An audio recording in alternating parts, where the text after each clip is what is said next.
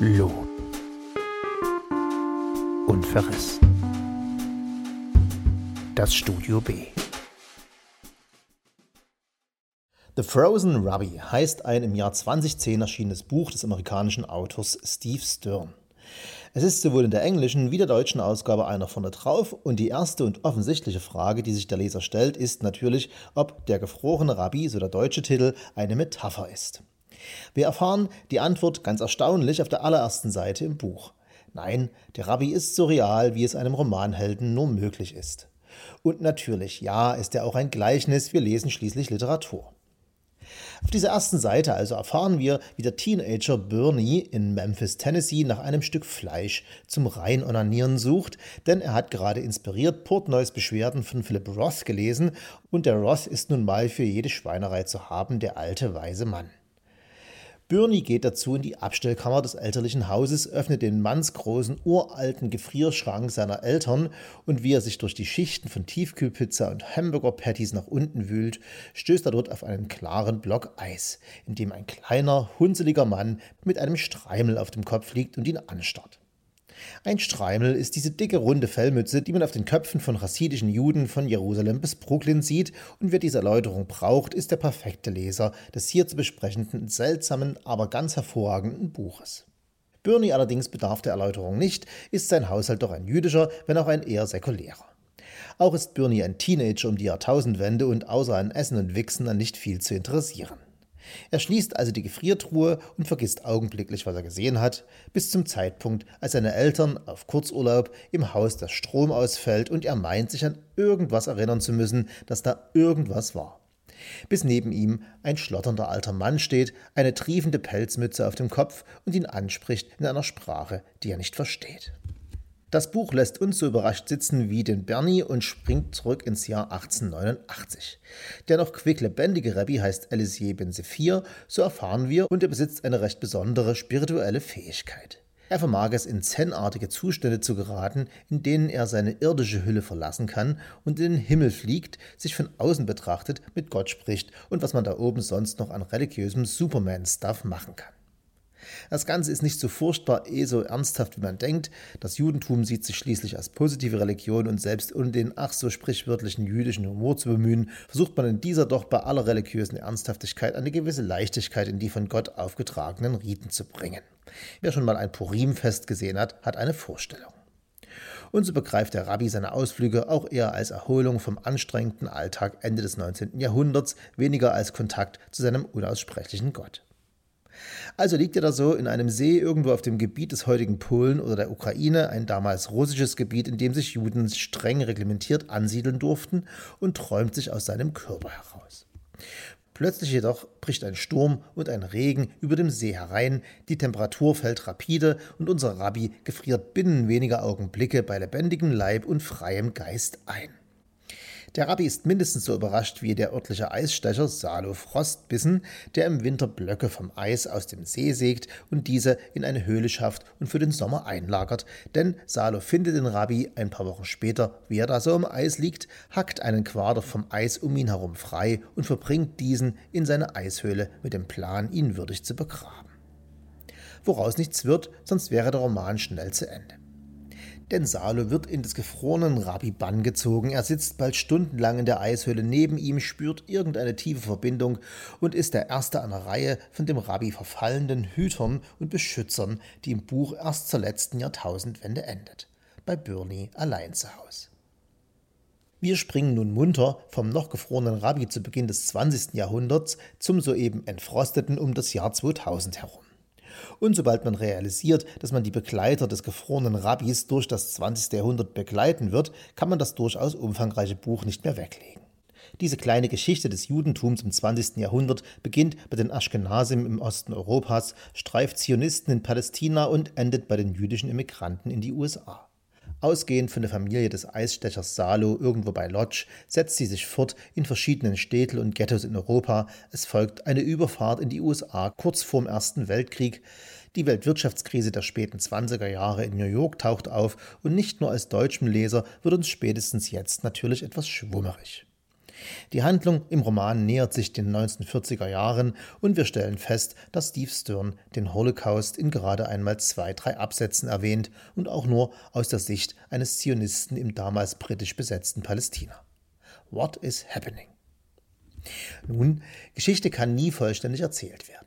Es ist viel, zu viel geschehen im 20. Jahrhundert, wir hatten alle Geschichtsunterricht. Und ein Buch hat nur ein paar hundert Seiten zur Verfügung. Wie schreibt man also eine Story über und mit Juden in diesem Jahrhundert? Was schreibt man rein in die Geschichte? Was lässt man weg? Die Shoah? No way. Nun, den Holocaust als tatsächliche Erzählung wegzulassen, kann sich nur ein jüdischer Autor leisten und selbst für einen solchen ist es eine Entscheidung, die wohl begründet sein muss. Das Faszinierende und wie ich finde enorm mutige ist, dass Stern diese Begründung nicht gibt. Man muss als Leser selbst drauf kommen. Aber es ist auch nicht kompliziert.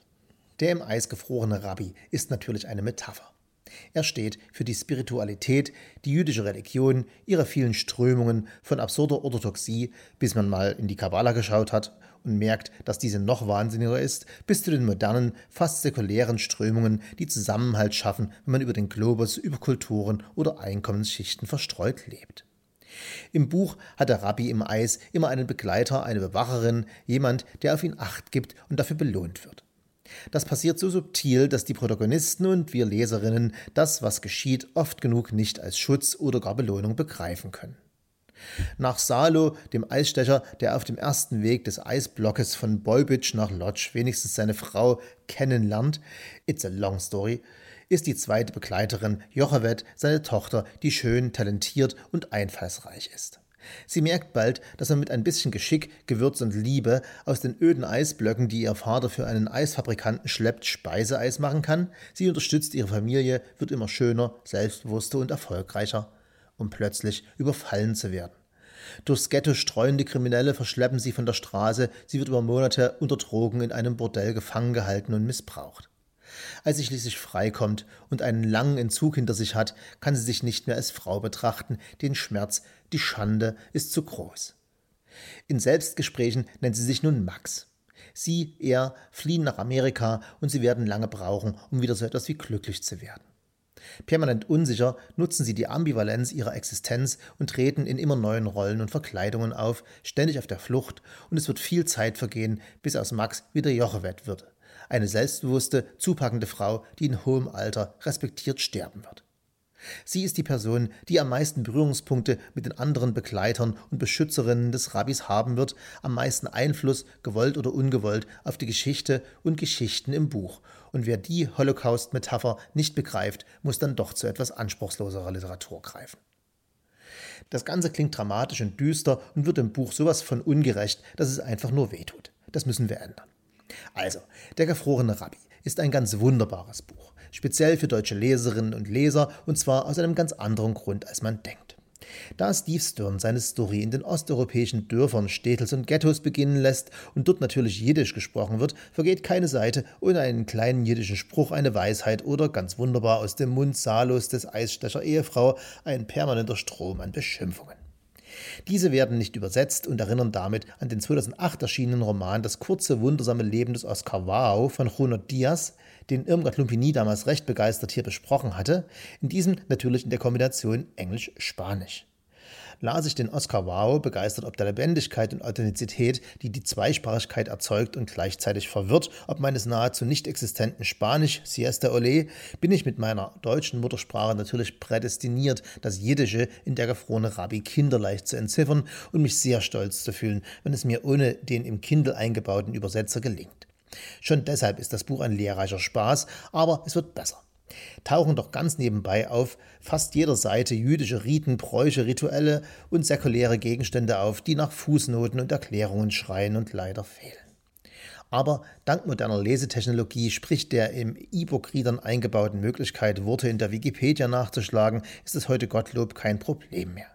Wir lernen also vom Zivuk Hashamayim, ein Paar wie füreinander geschaffen, die das Schattern der Heiratsmakler hoffentlich zueinander führt, auch wenn die gerade in Osteuropa aktiven Denker der Haskalah, der jüdischen Aufklärung, die Praxis der arrangierten Heirat ablehnen. Man möge mir mein Hebräisch verzeihen. Für jeden, der sich ein bisschen für Geschichte und Gesellschaft interessiert oder auch nur monatlich ein Kneipenquiz mit leichtem Ehrgeiz bestreitet, ein Quell des Wissens und der Inspiration. Und für Leser, denen das immer noch nicht genug Lehrstoff ist, schreibt Steve Stern in einem zwar einfachen Englisch, benutzt aber auf fast jeder Seite Worte, die der anglophile Connoisseur mit einem kleinen Jauchzen What a Strange Little World elektronisch nachschlägt und dabei lernt, dass die Frau von Salo wohl zu Recht irascible ist, also schnell gereizt, ob der zwar hübsch klingenden dilapidated abodes, in denen sie leben muss, die aber dennoch nur verfallene Behausungen gewesen sind und dass ein Cuspidor ein Spucknapf ist, braucht man nicht oft das Wort, aber wenn, dann dringend. Die deutsche Übersetzung steht im Ganzen wunderbarerweise in nichts nach, transportiert sie doch wirklich liebevoll den sprachlichen Reichtum und den Humor der Geschichte. Hatte ich erwähnt, dass das Buch wirklich lustig ist? Die Szenen, wie sich der aufgetaute Rabbi im Jahr 2000 zurechtfindet, ganz hervorragend, er macht gleich mal einen kleinen religiösen Kult auf, sind subtile Gesellschaftskritik und obwohl der Roman nahe am Klamauk endet, worüber ich mich null beschwere, bleibt einem hier ab und an ein Lachen im Hals stecken, denn wir erinnern uns, der Rabbi hat das 20. Jahrhundert verschlafen. Wie er das Wort Kristallnacht das erste Mal hört, stockt uns kurz der Atem.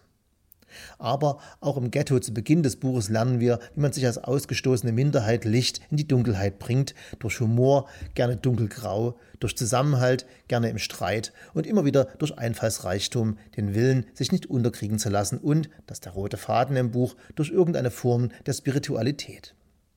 Wenn ich das als Atheist lese, rolle ich selbst als der, der es geschrieben hat, mit den Augen und ja, es ist ein seltsam Ding, dieses Buch. Es ist eine Roadmovie, eine spannende Story, es ist Fun und nicht nur, weil es um Juden geht, durchzieht es einen Hauch von Melancholie. Die Religion ist auf jeder Seite des Buches präsent, wird aber unaufgeregt verschliffen von ihrer Alltäglichkeit zu Beginn des 20. Jahrhunderts und gebrochen von ihrer Absurdität zu Beginn des 21. im Angesicht unseres aufgeklärten Zeitalters. Das hilft es mir als Goi, nicht permanent zu seufzen und die Augen zu verleiern. Es trägt im Gegenteil dazu bei, Verständnis dafür zu entwickeln, dass Menschen glauben. Nicht im Sinne von organisierter Religion, diese taucht im Buch immer wieder auf, aber wird durchaus lächerlich gemacht und sei es nur durch die Absurdität, dass der nach 100 Jahren aufgetaute Rabbi als erstes Mal einen Judeo-Eso-Feelgood-Tempel gründet. Nein, Steve Stern erzählt in Der gefrorene Rabbi eine Story über Juden im 20. Jahrhundert, die sich von ihrem Glauben getragen emanzipieren, aus dem Ghetto, aus der Diaspora oder einfach nur aus dem Eisblock ihrer eigenen Geschichte und das ist ein wirkliches Leseerlebnis.